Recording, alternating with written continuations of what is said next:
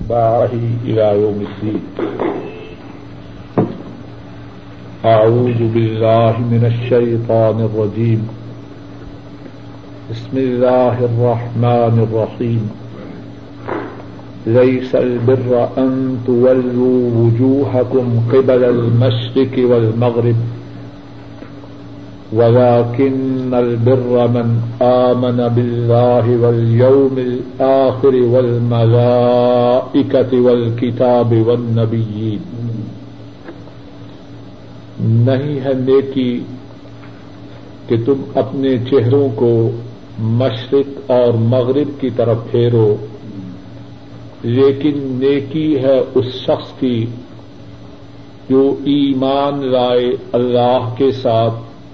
قیامت کے دن کے ساتھ، فرشتوں کے ساتھ، کتاب کے ساتھ اور انبیاء کے ساتھ۔ وآت المال على حبه ذوي القربى واليتامى والمساكين وابن السبيل والسائرين وفي الرقاب۔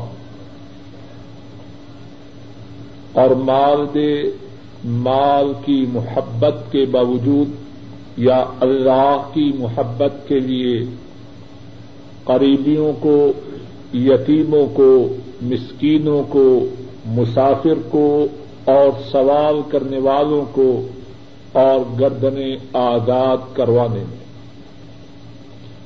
واقام الصلاة وآت الزكاة والموفون بعهدهم إذا آحدوا۔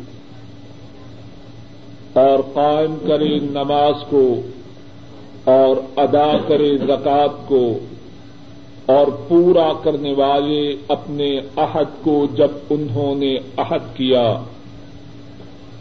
والصابرین فی البأساء والضراء وحین البأس اور صبر کرنے والے غربت میں اور بیماری میں اور لڑائی کے وقت اولئک الذین صدقوا، یہی ہے وہ لوگ جنہوں نے سچ کہا وہ اولئک هم المتقون، اور یہی ہے وہ لوگ جو متقی ہیں۔ گزشتہ درس میں اللہ کی توفیق سے اسی آیت کریمہ کی تفسیر میں بات یہاں تک پہنچی تھی ولمفون بعہدہم اذا آحدوا۔ اور وہ پورا کرنے والے ہیں اپنے عہد کو جب وہ عہد کرے۔ یہاں تک بات پہنچی تھی اس کے بعد ارشاد ہے والصابرین فی البأساء والضراء وحین البأس۔ اور وہ صبر کرتے ہیں غربت و افلاس میں۔ والضراء اور بیماری میں۔ وحین البأس اور لڑائی کے وقت۔ اللہ اور اس کے رسول کی تابے داری ہر حالت میں ضروری ہے۔ خوشی میں بھی، غمی میں بھی۔ بہت سے لوگ ان کی نسبت دین کی طرف ہوتی ہے، لیکن جب آزماش کا وقت آئے، غربت و افلاس کی صورت میں کسی مصیبت یا بیماری کی صورت میں یا لڑائی کی صورت میں، جنگ کی صورت میں اپنے ایمان سے دستبردار ہو جاتے یا ان کے ایمان میں بہت بڑا خلل پیدا ہوتا دینی احکامات کی پابندی جو عام دنوں میں شوق و ذوق سے کرتے ہیں مسائب کے وقت کتنے ہی لوگ ہیں کہ دین کے ساتھ ان کا تعلق پہلے سے کم ہو جاتا ہے۔ ایک مثال کے طور پر کتنے گھر ایسے ہوتے ہیں، عام دنوں میں ان گھروں میں پردے کا اہتمام بڑی شدت سے ہوتا ہے۔ اگر گھر میں ماتم ہو جائے گویا کہ اس گھر میں پردہ تھا ہی نہیں۔ جس طرح عام حالات میں دین کی پابندی ضروری ہے، اسی طرح مسائب کے وقت حد تک امکان دین کی پابندی ضروری ہے۔ بیماری کے وقت کتنی باپرد عورتیں بیماری کے وقت جب اپنے گھروں سے نکلتی ہیں ہسپتالوں میں سمجھتی ہیں کہ سب محرم ہیں۔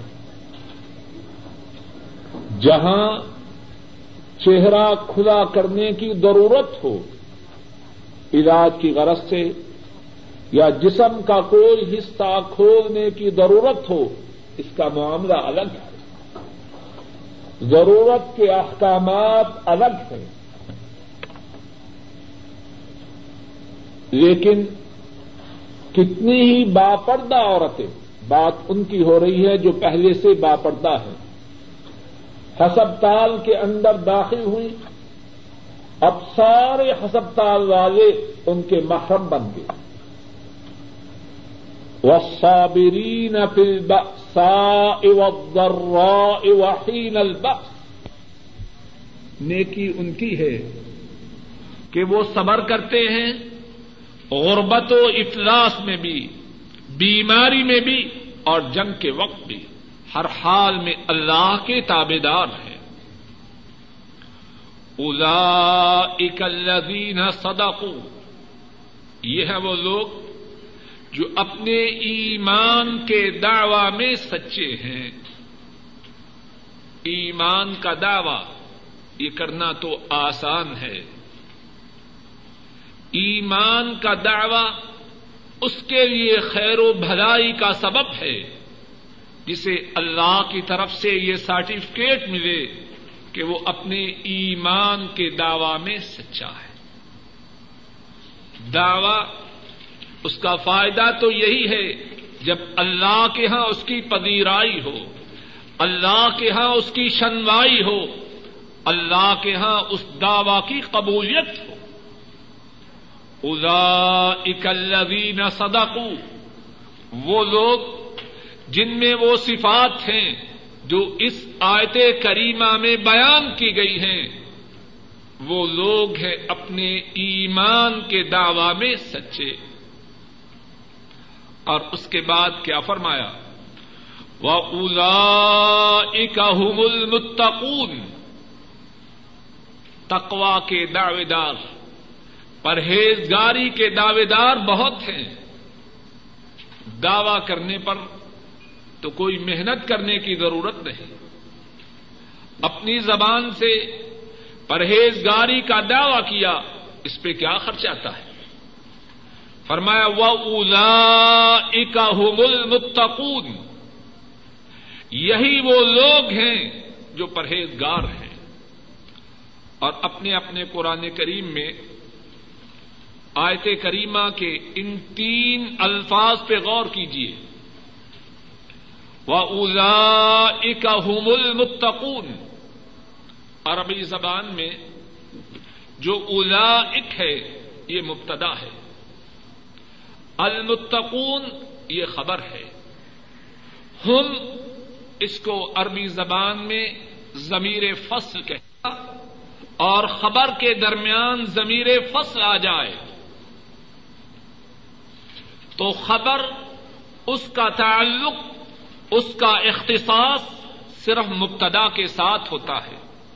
ابھی میں اس بات کو اپنے محاورہ میں بیان کرتا ہوں تو انشاءاللہ اللہ امید ہے سمجھ آ جائے گی۔ ہم اردو میں کہتے ہیں، استاذ کرسی پر بیٹھا ہے۔ استاذ کرسی پر بیٹھا ہے۔ اس کے علاوہ کوئی کرسی پر ہے یا نہیں، اس کے متعلق ہم نے کچھ نہیں کہا۔ اس مثال کو دوبارہ سنیے۔ استاذ بول رہا ہے۔ کوئی اور بول رہا ہے یا باقی خاموش ہیں، ان کے متعلق ہم نے کچھ نہیں کہا۔ اور جب ہم یہ کہتے ہیں استاد ہی بول رہا ہے۔ استاد ہی بول رہا ہے، اس سے کیا مراد ہے؟ باقی سب خاموش ہیں، بولنے والا ایک ہے۔ دونوں جملوں میں کچھ فرق ہے کہ نہیں؟ پھر سنیے۔ ایک ہے، استاد بول رہا ہے۔ اور ایک ہے، استاد ہی بول رہا ہے۔ پہلے جملے سے صرف ایک بات معلوم ہوتی ہے اور وہ بات یہ ہے کہ جس کا نام استاد ہے، جس کا لقب، جس کا ٹائٹل استاد ہے، وہ بول رہا ہے۔ اور جو دوسرا سینٹینس ہے، دوسرا جملہ ہے، اس میں دو باتیں ہیں۔ استاد ہی بول رہا ہے، استاد کے سوا باقی سب کے متعلق بیان ہو رہا ہے کہ وہ خاموش ہے۔ اور دوسرا اس جملہ سے جو مقصد حاصل ہوتا ہے وہ یہ ہے کہ استاد بول رہا ہے۔ اب اس جملہ کی طرف آئیے جو قرآن کریم کی اس آیت کریمہ کے آخر میں ہے۔ ساتھی تھوڑا تھوڑا آگے ہو جائیں اور ایک ہی دفعہ ہو جائے تاکہ ایک المتقون۔ اس جملہ میں دو باتیں ہیں۔ توجہ سے سنیے اور یاد رکھیے۔ اس جملہ میں دو باتیں ہیں۔ ایک بات یہ ہے، جن میں وہ صفات ہیں جن کا اس آیت کریمہ میں ذکر ہے، جن میں وہ صفات ہیں جن کا اس آیت کریمہ میں ذکر ہے، وہ متقی ہیں، وہ پرہیزگار ہیں۔ اور کتنی بڑی شہادت ہے، کتنا بڑا سرٹیفکیٹ ہے، کتنا بڑا اعزاز ہے، کتنا بڑا تمغہ ہے۔ کائنات کے مالک کسی کے متعلق یہ فرمائیں کہ وہ متقی ہے۔ اور دوسری بات، اس جملہ میں کیا ہے؟ متقی صرف یہی ہے۔ ہر شخص اس آئینے میں اپنے چہرے کو دیکھے۔ اگر اس میں یہ صفات موجود ہیں جن کا اس آیت کریمہ میں ذکر ہے، اللہ کا شکر ادا کرے۔ اور اللہ سے یہ دعا کرے، اے اللہ، جب میرا اس دنیا سے جانے کا وقت ہو، یہ صفات مجھ میں موجود ہو۔ اور جس میں یہ صفات نہ ہو یا ان میں سے کچھ صفات نہ ہو، وہ اپنا محاسبہ اس دن سے پہلے کروے۔ جس دن محاسبہ اللہ کی طرف سے ہوگا اور اس دن پچھتانا کچھ کام نہ آئے گا۔ بات کو پھر سمجھ لیجیے وہ اولا ایک المتقون۔ یہ لوگ جن کا ذکر اس آیت کریمہ میں ہے یہ ہی ہے متقی۔ اور جو ان کے سوا ہے ان کے لیے متقی کا لقب نہیں، وہ اپنے لیے کوئی اور لقب تلاش کریں۔ ایک دفعہ پھر اس آیت کریمہ کی طرف پلٹتے ہیں۔ یہ آیت کریمہ انتہائی جامعہ آیت کریمہ ہے اور سارا قرآن کریم ہی اپنے اندر معانی کے دریا سموٹے سموئے ہوئے اس آیت کریمہ میں جن اوصاف کا ذکر ہے، آئیے اس آیت کریمہ کو اپنی نگاہوں کے سامنے رکھتے ہوئے رسول کریم صلی اللہ علیہ وسلم کے باغ مبارک اس کے پھولوں کو دیکھتے ہیں۔ بستان محمد صلی اللہ علیہ وسلم، اس کے پھول کس طرح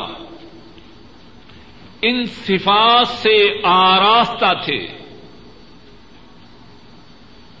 احادیث کی کتابوں میں اور تاریخ کی کتابوں میں کتنی ہی مثالیں ہیں جو اس بات کو وعدے کرتی ہیں کہ اصحاب محمد صلی اللہ علیہ وسلم اللہ نے ان کو وہ صفات کتنی زیادہ مقدار میں عطا فرمائی تھی جن کا ذکر اس آیت کریمہ میں ہے۔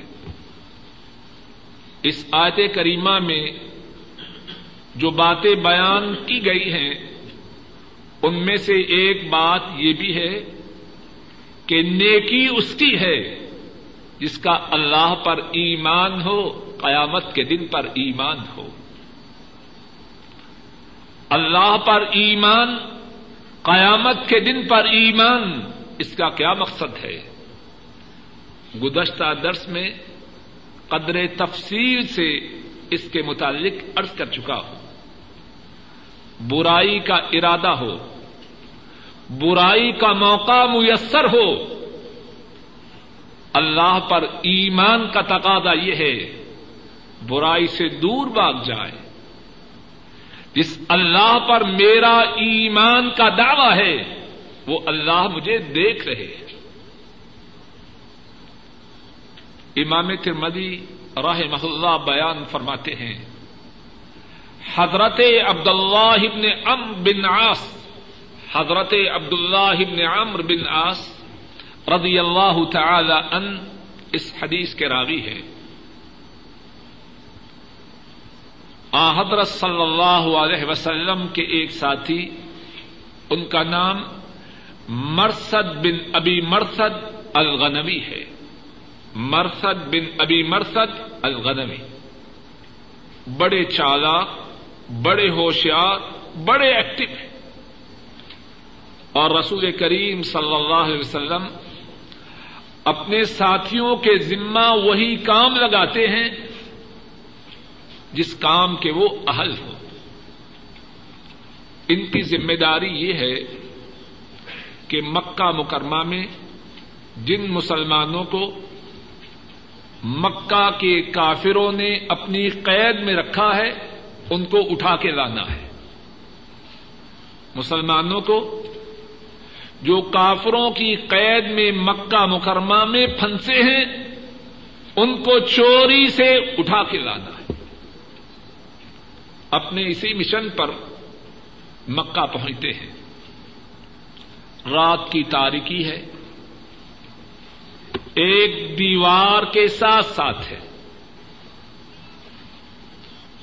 ایک عورت اس وقت مکہ کی گلی میں ہے۔ وہ دور سے ان کو دیکھتی ہے، آواز دیتی ہے مرسد کیا آپ مرسد ہو؟ جواب میں فرماتے ہیں ہاں میں مرسد ہوں۔ اور وہ عورت کون ہے؟ اس کا نام اوناک ہے۔ این نون، الف، قاف۔ اور اس عورت کی ان سے شناسائی کیوں اور کیسے ہے؟ یہ عورت وہ ہے، اسلام لانے سے قبل حضرت مرسد اس کے آشنا تھے۔ حضرت مرسد اسلام لانے سے پہلے ان کی اس عورت سے شناسائی تھی۔ اور اسلام لانے سے پہلے دونوں ایک دوسرے سے محبت کرتے تھے۔ اب وہی عورت آواز دے رہی ہے۔ اور کیا کہتی ہے؟ مرحبن و اہلا، حلم بت عندنا اللیلہ۔ اہلن و سہلن موسٹ ویلکم آئیے، آج رات ہمارے ہی ساتھ بسر کر دیں۔ اب ذرا غور کیجیے کتنا کڑا امتحان ہے۔ وہ عورت جس سے محبت تھی اسلام لانے سے پہلے۔ رات کی تنہائی ہے، ایک چاہنے والی ہے اور ایک وہ ہے جو پہلے چاہا کرتا تھا۔ اور ان دو کے سوا انسانوں میں سے وہاں کوئی نہیں۔ اور مرسد کون ہے؟ اللہ پر ایمان کا دعوی کرنے والے۔ اب اپنے اس دعوی کا عملی ثبوت کس طرح فراہم کرتے ہیں؟ ایک ہی جملہ فرماتے ہیں، ان اللہ حرم الزنا اے اناگ کیا کہہ رہی ہو؟ میں اللہ پر ایمان لا چکا ہوں اور میرے اللہ نے بدکاری کو حرام قرار دیا۔ اللہ پر ایمان کا دعوی ہے۔ اب جب بھی برائی کا وقت آئے، یاد آ جائے کہ میرا اللہ مجھ پہ ناراض ہوگا۔ اور اگر برائی ہو جائے، تو بڑی سے بڑی قربانی دے دے، لیکن کوشش یہ ہو کہ جب قیامت کے دن اللہ کے دربار میں حاضر ہوں، میرا دامن گناہوں سے پاک ہو۔ اللہ پر ایمان کا دعوی کرنے والا۔ اول تو ابتدا ہی سے گنا سے دور رہتا ہے۔ اور اگر گنا کر جائے، بڑی سے بڑی قربانی دے دے گا، لیکن اس بات کو گوارا نہ کرے گا کہ کل جب اپنے رب کے دربار میں پیش ہوں، تو میرا دامن گنا سے آلودہ ہو۔ امام مسلم راہ محلہ بیان فرماتے ہیں، حضرت بریدہ رضی اللہ تعالی ان اس حدیث کے راوی ہے ایک شخص جس کا نام معز بن مالک الاسلمی رضی اللہ تعالی عنہ حضرت صلی اللہ علیہ وسلم کی خدمت میں حاضر ہوتا۔ ہے آ کے عرض کرتا ہے، یا رسول اللہ صلی اللہ علیہ وسلم، انی غلم تو نفسی، و انی قد زنیت، و انی ارید ان تطہرنی۔ اے اللہ کے رسول صلی اللہ علیہ وسلم میں نے اپنی جان پہ ظلم کیا ہے۔ چراغ لے کے ڈھونڈیے، کہاں ہے جو اپنے گناہوں کا اعتراف کرے؟ اے اللہ کے رسول صلی اللہ علیہ وسلم، میں نے اپنی جان پر ظلم کیا ہے۔ میں نے بدکاری کی ہے۔ اور میں اس بات کا ارادہ رکھتا ہوں کہ آپ مجھے میرے گنا سے پاک کر دیں۔ آپ اس سے اعراض فرماتے ہیں، اس سے منہ پھیر لیتے ہیں۔ دوسرے دن پھر حاضر ہوتا ہے۔ اپنی درخواست پھر پیش کرتا ہے۔ اور درخواست کیا ہے؟ معمولی نہیں۔ کہنے کو آسان ہے۔ ہم میں سے بہت سے، ان کو چند ریالات کا نقصان ہو، ایمان بدل جاتا ہے۔ اللہ مرحم رب دوسرے دن پھر حاضر خدمت ہے۔ اے اللہ کے رسول صلی اللہ علیہ وسلم، میں اپنی جان پر ظلم کر چکا ہوں۔ میں نے بدکاری کی ہے اور میں چاہتا ہوں کہ مجھے میرے گناہ سے پاک کیا جائے۔ آپ اس سے چہرہ مبارک کو پھیر لیتے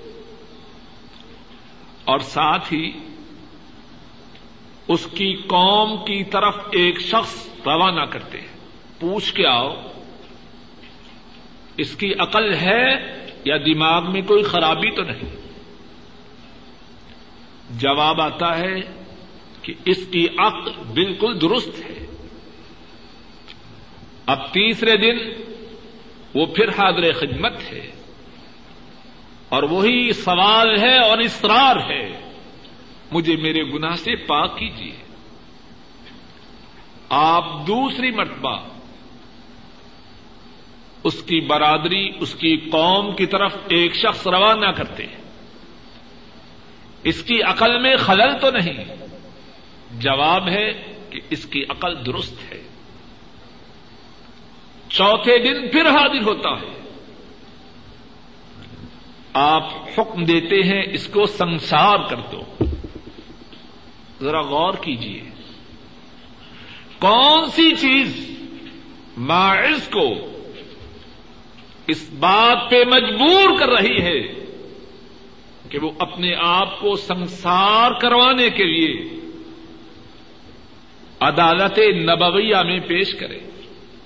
کون سی چیز ہے؟ اللہ پر ایمان ہے۔ قیامت کے دن پر ایمان ہے۔ میرا اللہ، اس کے سامنے پیش ہونا ہے۔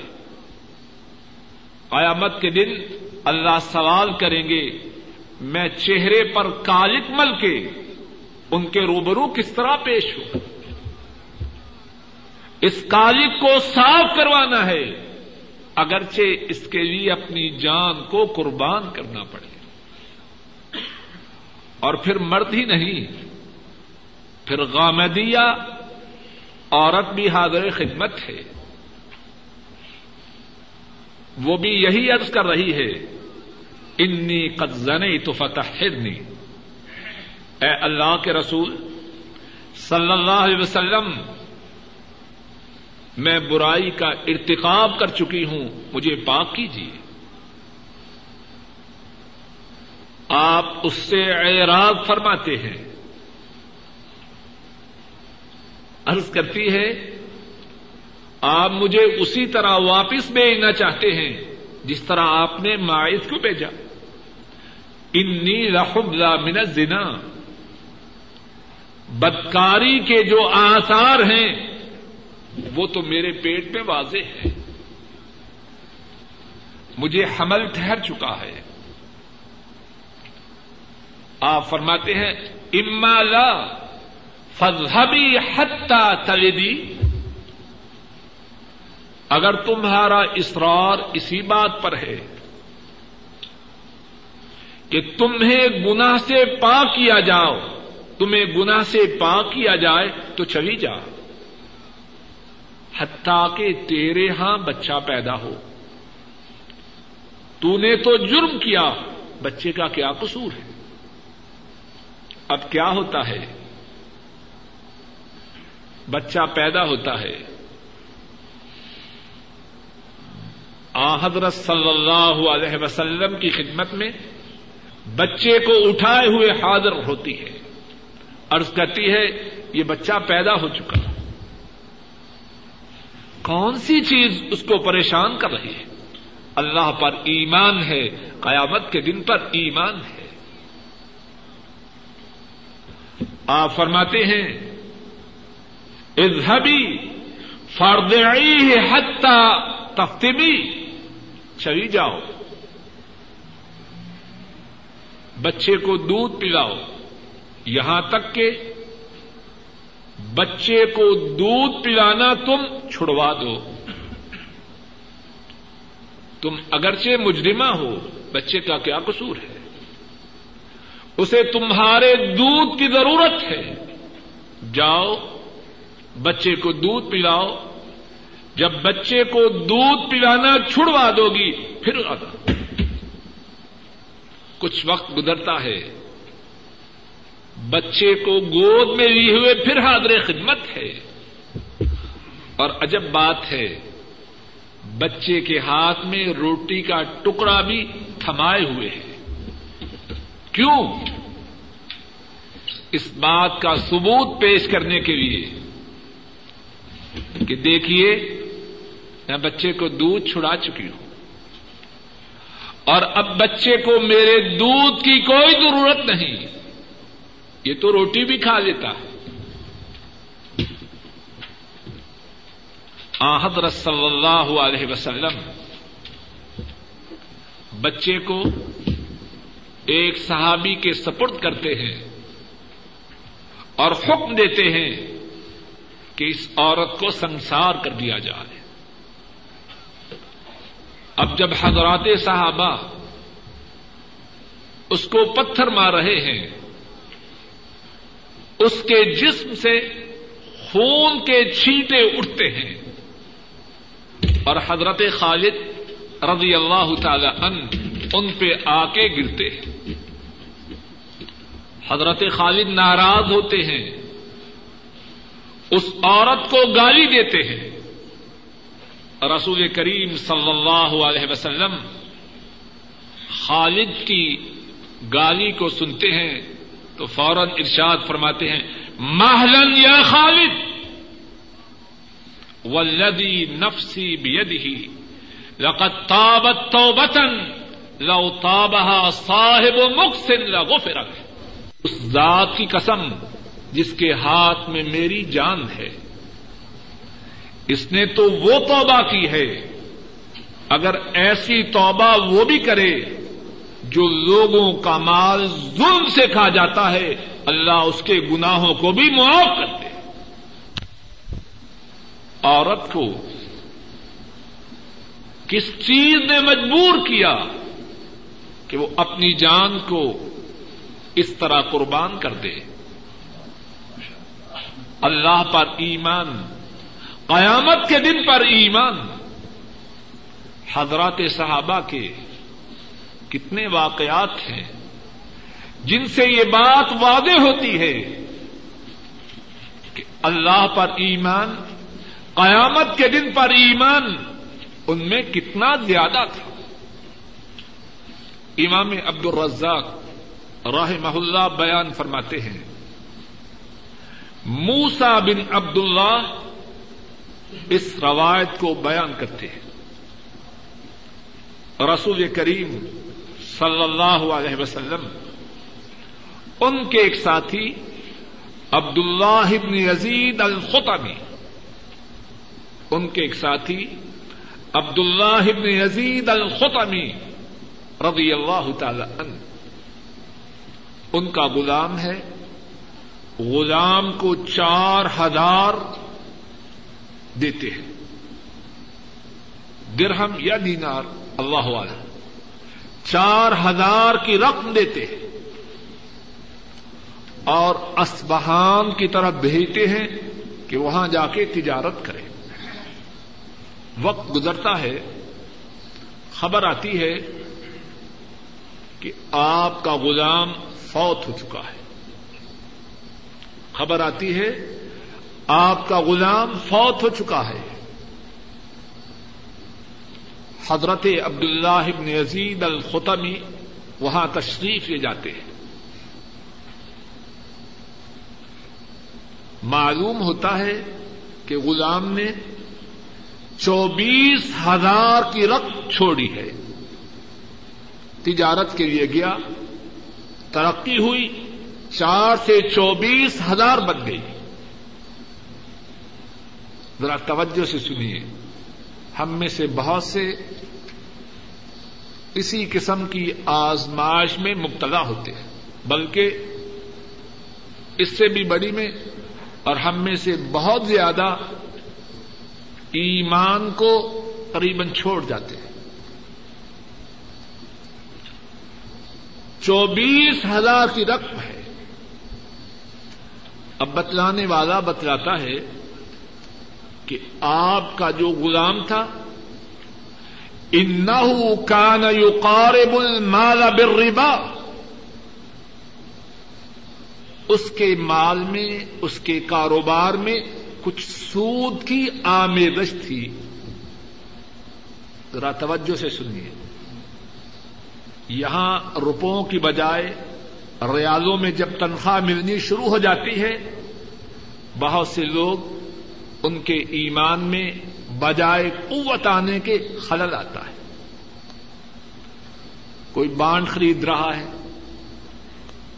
کوئی زیادہ سے زیادہ سود کی شرح پر اپنی رقم کو مختلف جگہوں پر جمع کروا رہا ہے۔ بتلایا جاتا ہے کہ آپ کا غلام وہ کاروبار میں، اس کے کاروبار میں کچھ سود کی آمیزش تھی۔ عبد اللہ یزید الختمی کیا فرماتے ہیں اور کیا کرتے ہیں؟ چار ہزار کی رقم لیتے ہیں اور بیس ہزار فرماتے ہیں اس کا مجھ سے کوئی تعلق نہیں۔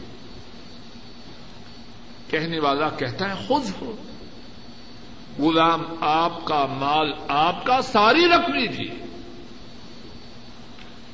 ایک ہی جواب دیتے ہیں لئیسا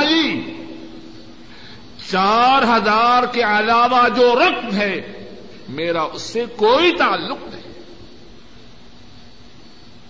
کون سی چیز ان کو اس بات پر آمادہ کر رہی ہے کہ بیس ہزار کو چھوڑ دے؟ اللہ پر ایمان، قیامت کے دن پر ایمان۔ اور بخاری شریف کے درس میں تین واقعات جو عرض کیے، کچھ ساتھی شاید وہاں نہیں آتے۔ سب ساتھی وہاں آتے ہیں یا کچھ نہیں آتے؟ تین واقعات اسی سلسلہ میں۔ وہاں موضوع اور تھا لیکن ان کا تعلق اس موضوع سے بھی ہے۔ ام عطیہ رضی اللہ تعالی عنہا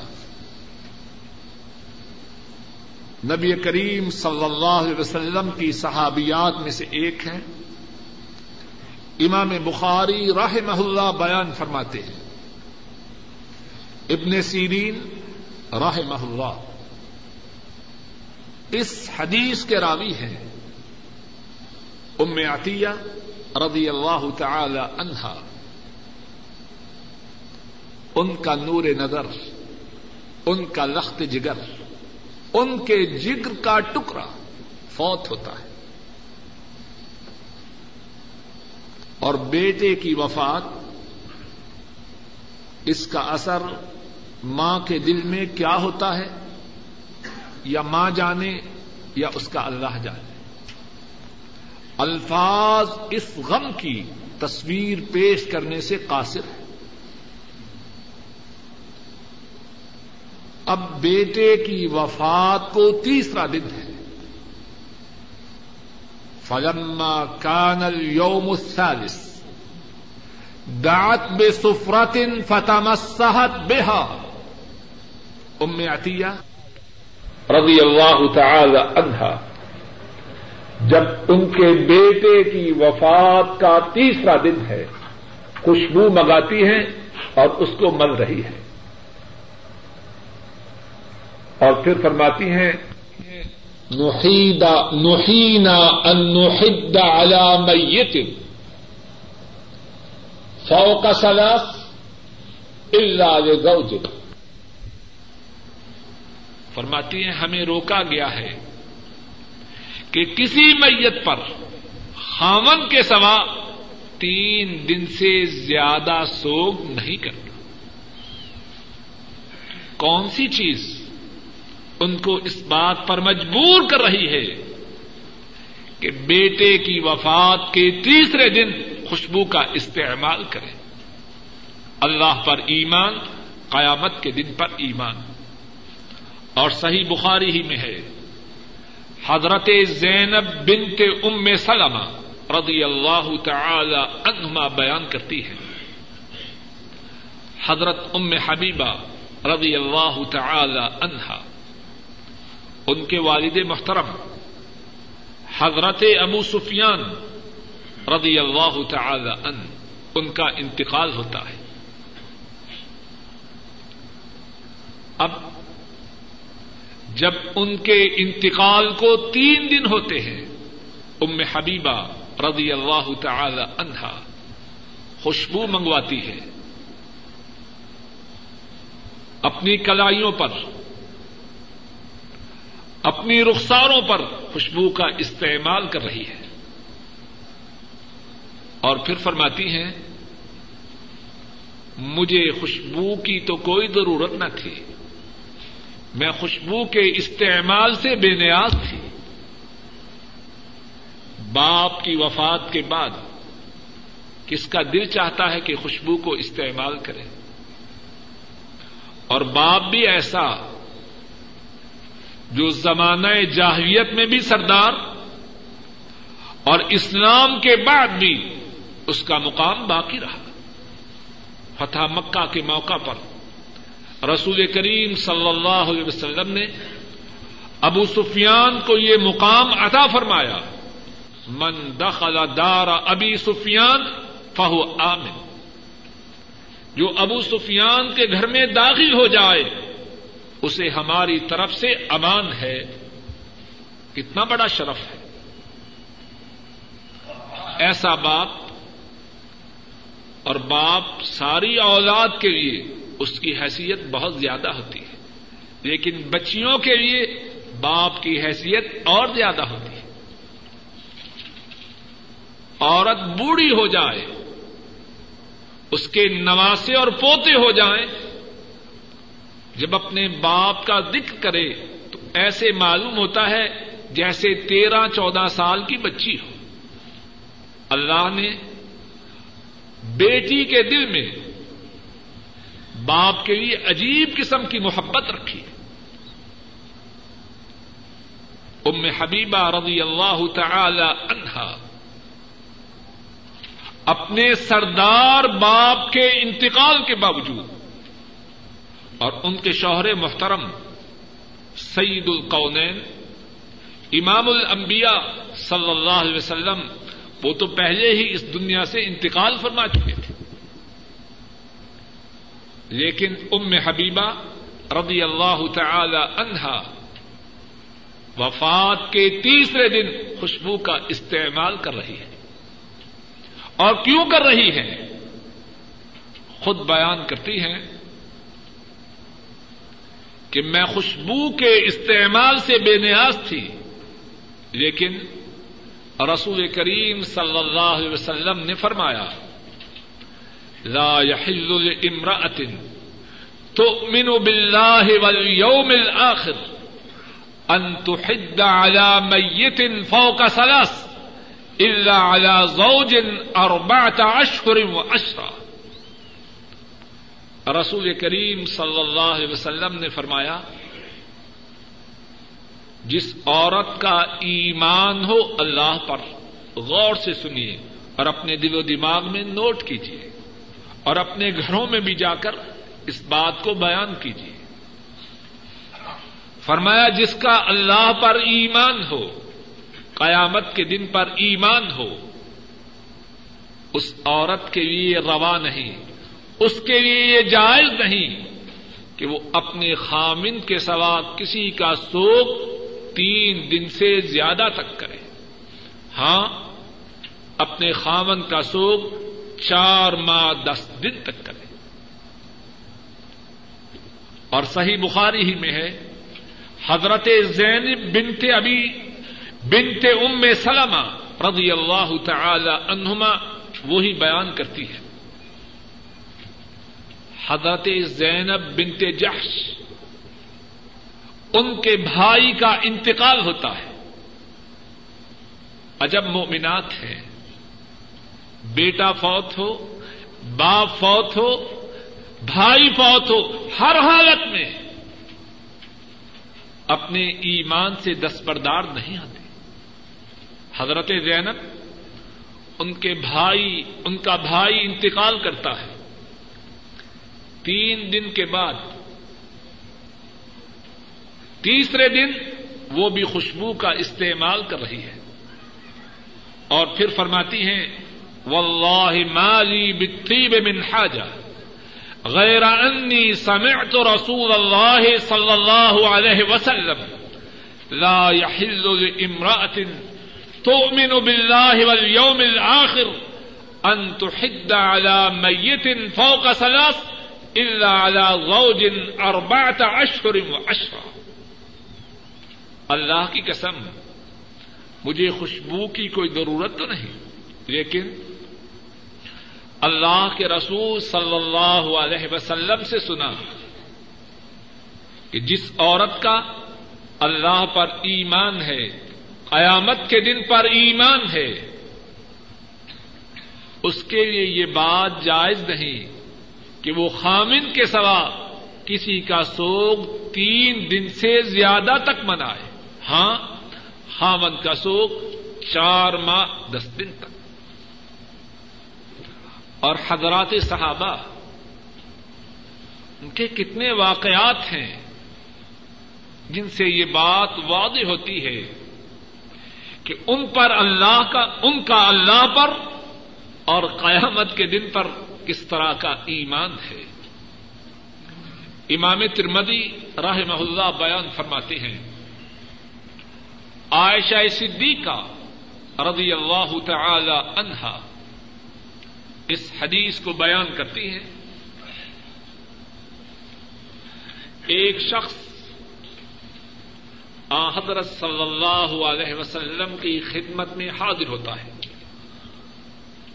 آپ کے سامنے آ کے بیٹھتا ہے اور عرض کرتا ہے، اے اللہ کے رسول، صلی اللہ علیہ وسلم انلی مملوکی یکزبوننی و یاسوننی و و اضربهم و اشتمهم فكيف انا منهم يوم القيامه اے اللہ کے رسول صلی اللہ علیہ وسلم، میرے غلام ہیں۔ ان میں تین خامیاں ہیں اور وہ کیا ہے وہ مجھ سے جھوٹ بولتے ہیں۔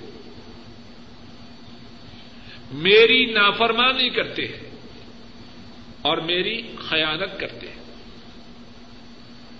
اور میرے میں دو باتیں ہیں وہ آنا اغرب ہوں و اشتم ہوں میں ان کی پٹائی کرتا ہوں، ان کو مارتا ہوں اور ان کو گالی دیتا ہوں۔ تین باتیں ان میں ہیں اور دو باتیں مجھ میں ہیں۔ ان میں جھوٹ، خیانت اور نافرمانی۔ اور میری طرف سے انہیں مارنا اور انہیں گالی دینا ہے۔ اب سوال کیا ہے؟ فقیف انا منہم یوم القیام قیامت کے دن میرا ان کے ساتھ معاملہ کس طرح ہوگا؟ بات کس کس موضوع پر ہو رہی ہے؟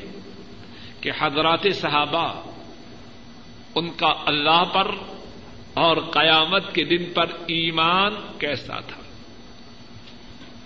اور یہ جو واقعات ارض کر رہا ہوں، اس لیے کہ ہم ان واقعات کے آئینہ میں اپنے چہروں کو دیکھیں۔ قیامت کے دن میرا ان کے ساتھ معاملہ کیسے ہوگا؟ آپ فرماتے ہیں، ان کے جھوٹ، ان کی نافرمانی، ان کی خیانت کو دیکھا جائے گا۔ تمہارے ان کو مارنے اور ان کے گالی دینے کو دیکھا جائے گا۔ اگر دونوں طرف سے کاروائی برابر ہوئی تو دونوں چھوٹ جاؤ گے۔ نہ تمہارے ذمہ کوئی چیز باقی رہے گی، نہ ان کے ذمہ کوئی بات ہوگی۔ اور اگر ان کا جھوٹ، ان کی نافرمانی، ان کی خیانت زیادہ ہوئی، تو تمہیں ان سے کساس دلوایا جائے گا۔ تمہیں ان سے انتقام دلوایا جائے۔ اور اگر تیرا گالی دینا اور تیرا مارنا زیادہ ہوا تو تجھ سے بدلا لیا جائے گا۔ قیامت کے دن پر ایمان کا دعوی تو ہم سب کرتے ہیں۔ اب یہ جو قیامت کے دن پر ایمان لانے والا ہے، اس پر اس بات کا کیا اثر ہوتا ہے؟ حضرت عائشہ فرماتی ہیں، رضی اللہ تعالی عنہا فتنحر الرجل فجعل يصيح ويبكي۔ آدمی مجلس سے ذرا ہٹ گیا۔ اور اس نے چیخو پکار شروع کر دی۔ بے بس ہو گیا۔ نہ اپنے رونے کو چھپا سکا، نہ اپنی آواز پر قابو پا سکا۔ قیامت کے دن پر ایمان ہے۔ حضرت صلی اللہ علیہ وسلم اپنے ساتھی کی اس کیفیت کو دیکھتے ہیں، جھوٹا دلاسا نہیں دیتے۔ جھوٹا دلاسا دینے والے بھی بہت مل جاتے خیر ہے۔ چھٹ مولنے نکل سب ٹھیک ہے۔ اللہ غفور الرحیم ہے۔ جھوٹا دلاسا دینے والے بھی بہت ہیں۔ اللہ ان کو ہدایت دے۔ وہ چاہتے ہیں کہ ہمارا تو بیڑا غرق ہوا ہے، اب کسی کی حالت کیوں سدھر جائے؟ آ حضرت صلی اللہ علیہ وسلم جھوٹا دلاسا نہیں دیتے۔ آپ فرماتے ہیں، اما تقرا قول اللہ تعالی ونضع الموازين القسط ليوم القيامة فلا تظلم نفس شيئا وإن كان مثقال حبة من خردل اتینا بہا و کفا بنا حاصبی